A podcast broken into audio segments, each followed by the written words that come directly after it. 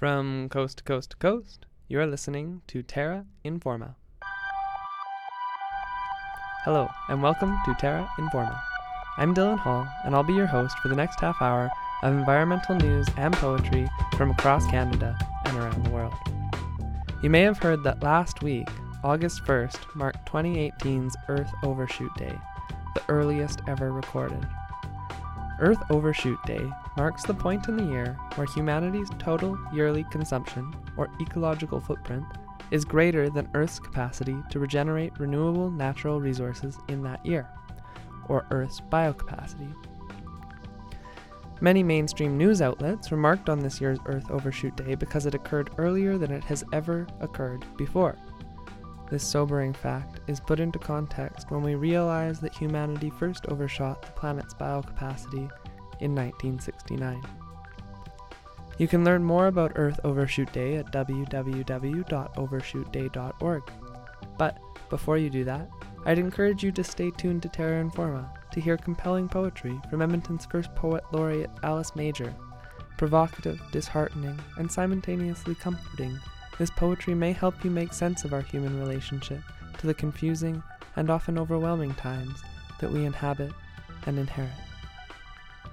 Fellow Terra Informer Amanda Rooney and I had the opportunity to read Alice Major's book titled Welcome to the Anthropocene, a slim volume that weds poetry with science, mathematics, and the constant question of where do we fit in this world. We were very grateful when Alice agreed to appear on the show, read some of our favorite poems, and answer questions that we had, like what even is the Anthropocene?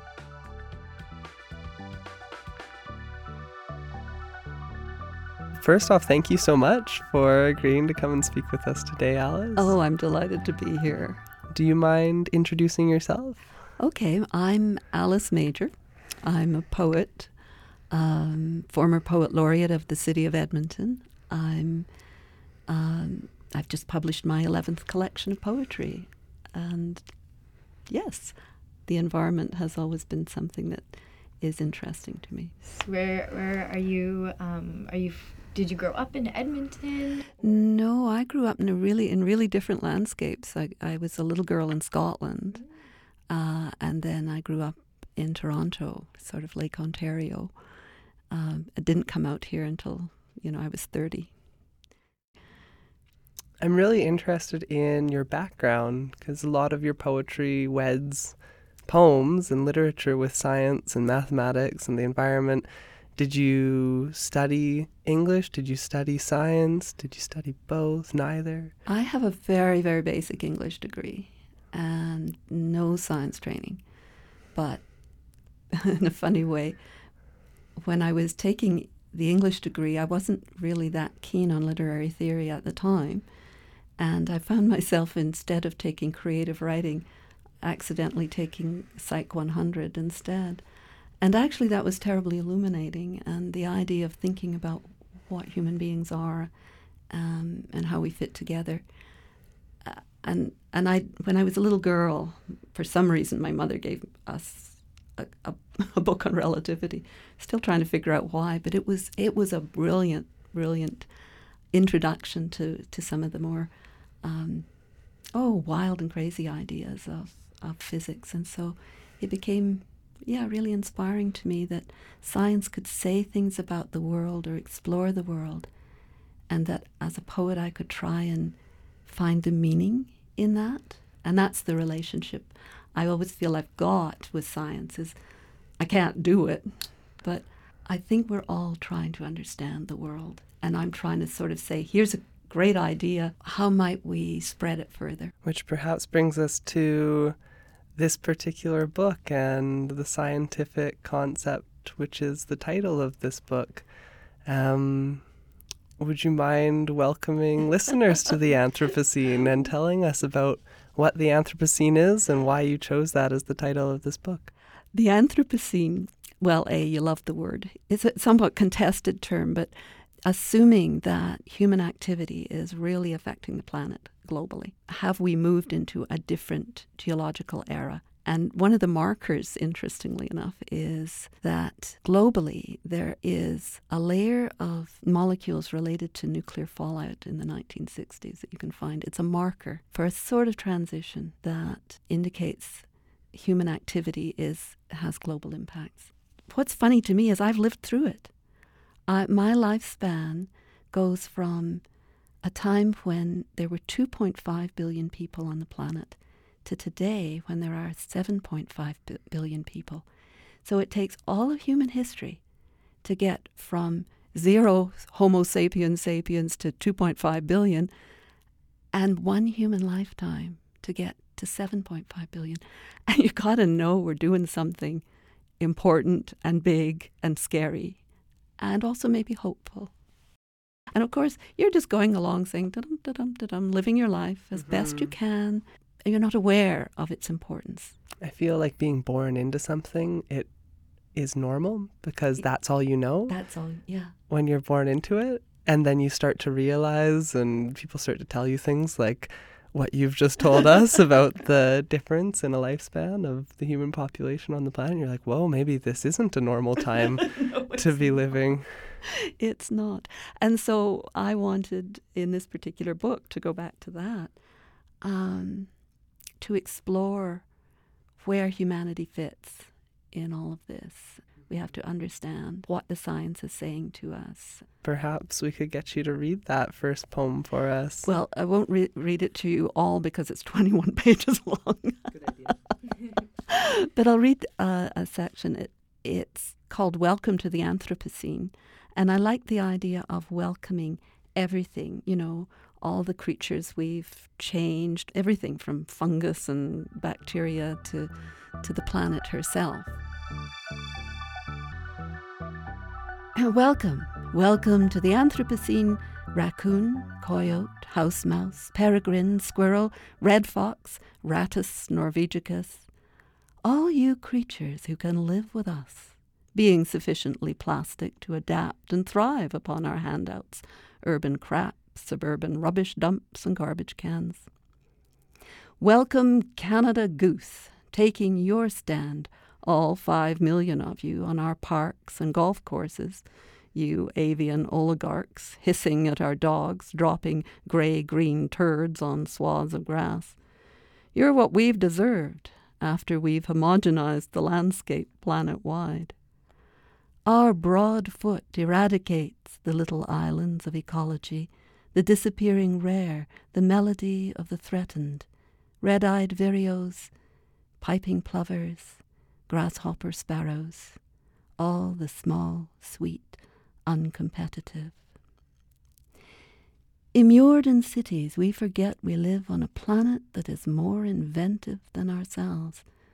Her secrets are undreamt of, even now, her hidden leaves and worms, her microbes, her amphibians, and yet we churn her soils, her ocean depths, her streams, like the thwacking paddles of a dough machine. Worldwide, our cities rise as uniform as mass produced white bread. We transform the richly variegated niches into starved soil for weedy species like ourselves. Moan, shorn vegetation. Chronically impoverished yet unchastened, we think the gadgetry we've gained redeems our losses. Why should we miss one small, green, leaf shaped frog, gone from a distant tropic half a world away? We are too myopic to see this slender loss might mean a space is closed, a possibility effaced. Thank you. I um, one of the reasons that the Anthropocene has been criticized as a name for an epoch is that it's very anthropocentric. It's very yes. focused on humans in a time when we should be focused on on the bigger picture. The bigger picture and other beings. And I really appreciate how much you bring other beings into your poem about the Anthropocene.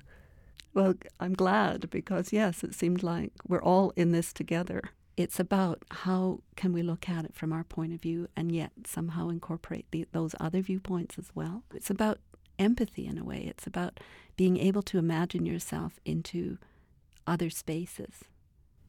Um, and we have to start from our own brains and understanding our own brains, I think. If you get the chance, anybody listening, to read the entire poem, it's covering so many realms of science, of genetics, of ecology, of physics. And that's not the kind of thing you can think through by reading scientific papers in 21 pages.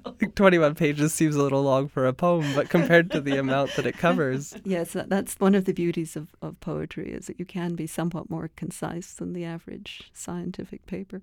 So how do you cover such a, a breadth? I think a lot of it has to do, like, I've been on the planet a fairly long time and I have been reading for a very long time. And it's, um, it's almost like your brain's a bit of a filtration system. All the stuff you've read for decades, you're, you're trying to fit it together. This, in an odd way, was a surprisingly easy poem to write.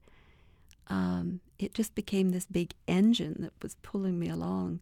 It started out, I was just going to be a one page poem.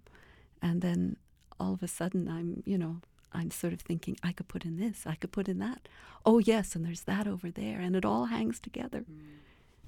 That's very interesting. I, I think I felt that very much when I was reading it.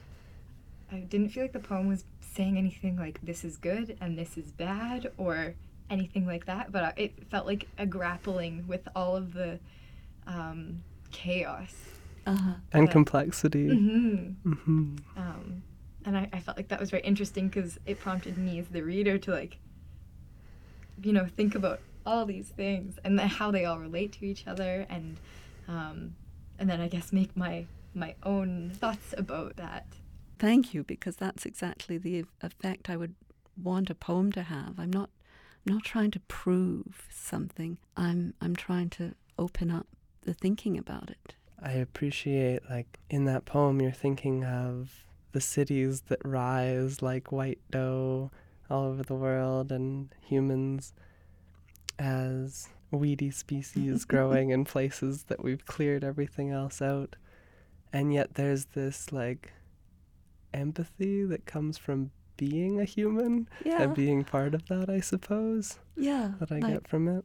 Yes, of course it's our fault, and yet we are part of this planet. We're part of this history. We're evolved out of this planet. We we can't cut ourselves off from it even though sometimes you'd like to.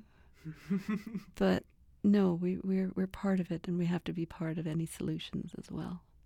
Something that I thought was was interesting of the way that you have organized all the poems. When you were piecing the whole thing together, did you have a an intention with order? Yes, actually, it's very, it's something I find fascinating is putting the, the challenge of putting together a poetry manuscript. So this starts out very big picture, but then I did want to sort of tackle the fact that we are all trying to get on along as and we all have to have jobs and we all have to function in this human environment and then bring it down from the social even to the very personal um, and then sort of open it out a little bit and then ends up with poems about sort of i mean here's me as a poet my brain's exactly the same as anybody else's. It's not like I have some mysterious ability to see what other people can't.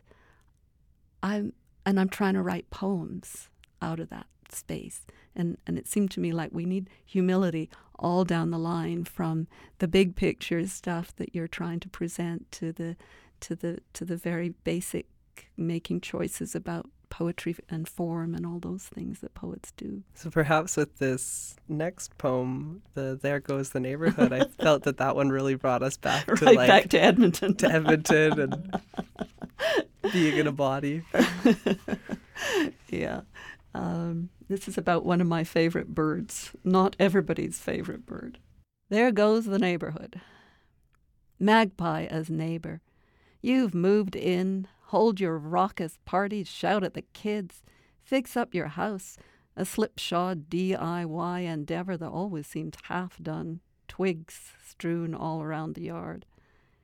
We complain that you've forced out that elegant kingbird couple and the lovely warbler family that used to ornament the neighborhood. Forgetting it wasn't you who moved in first, altered the architecture of poplar, hazelnut, and reed rimmed slough, wild rose, stonecrop, berry bush. We ignore the fact that you're the only ones prepared to cope with us, to live off garbage bins out back, plant your nests where predatory cars go prowling by, and square up to the cat. So perhaps in the interests of time, we should get you to read another. Well, suppose I read another sort of one that comes out of Edmonton. Sure. Um, because, you know, we, the other thing about this city is we've been through so much development and growth, and it's a little worrying. We're spreading out all over the farmland and all the rest of it. And then there's that great big arena development. One of the interesting things is we're we're almost at the very northern edge of the range of the North American badger. I never knew that we had badgers in the region. Who knew? But they do live here in a somewhat secretive way, although their habitat has been reduced. Um, and opens with a quote from The Wind in the Willows, uh, which is a book I loved when I was a little kid. And Badger and Mole are talking, and Badger says to Mole about people People come, they stay for a while, they flourish, they build, and then they go. It is their way. People come. Here, there would have been a slough, a marshy basin, liquid in spring, sheen of snow melt, edges feathering with reeds. Perhaps a heron spearing little fish, brassy minnows, fine scale dace. Certainly there would have been poplar, aspen, chipping sparrow, nesting passerines. People come.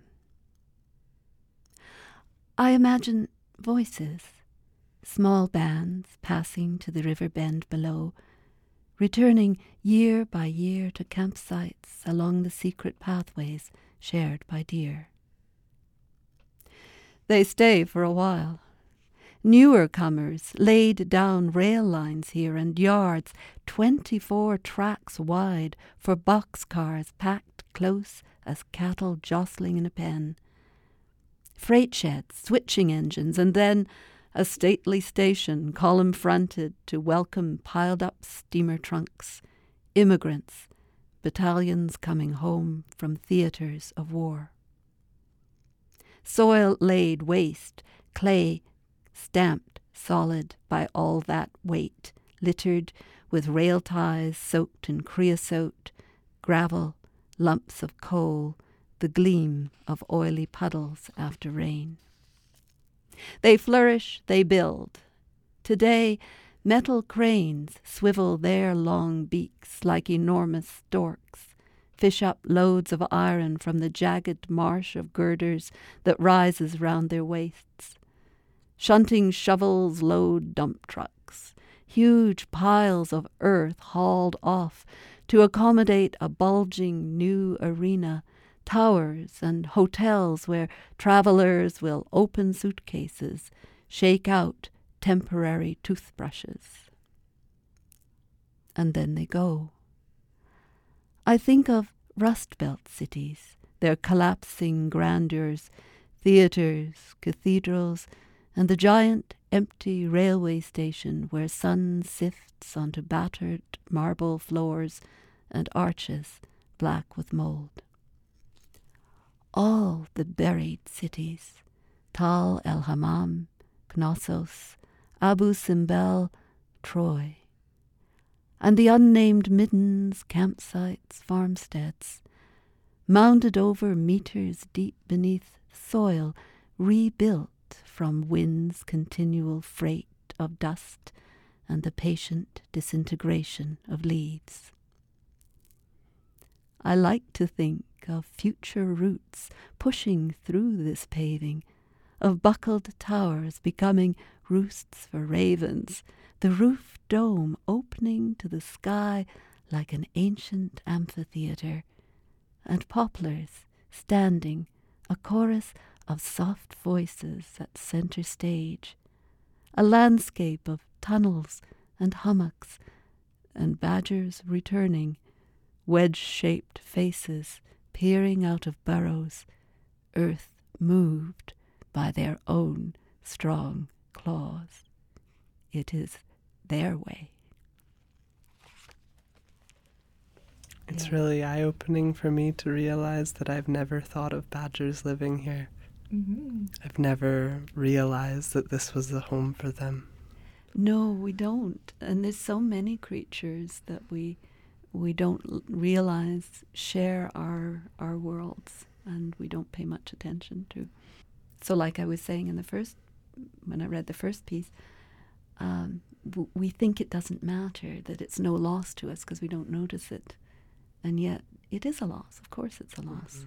Although, isn't it lovely? A Part of what I was thinking about this when I was writing that poem was Chern- the Chernobyl area Mm. and how boars and wolves and and all sorts of creatures have come back, you know, to live in that area in the decades since the humans were moved out.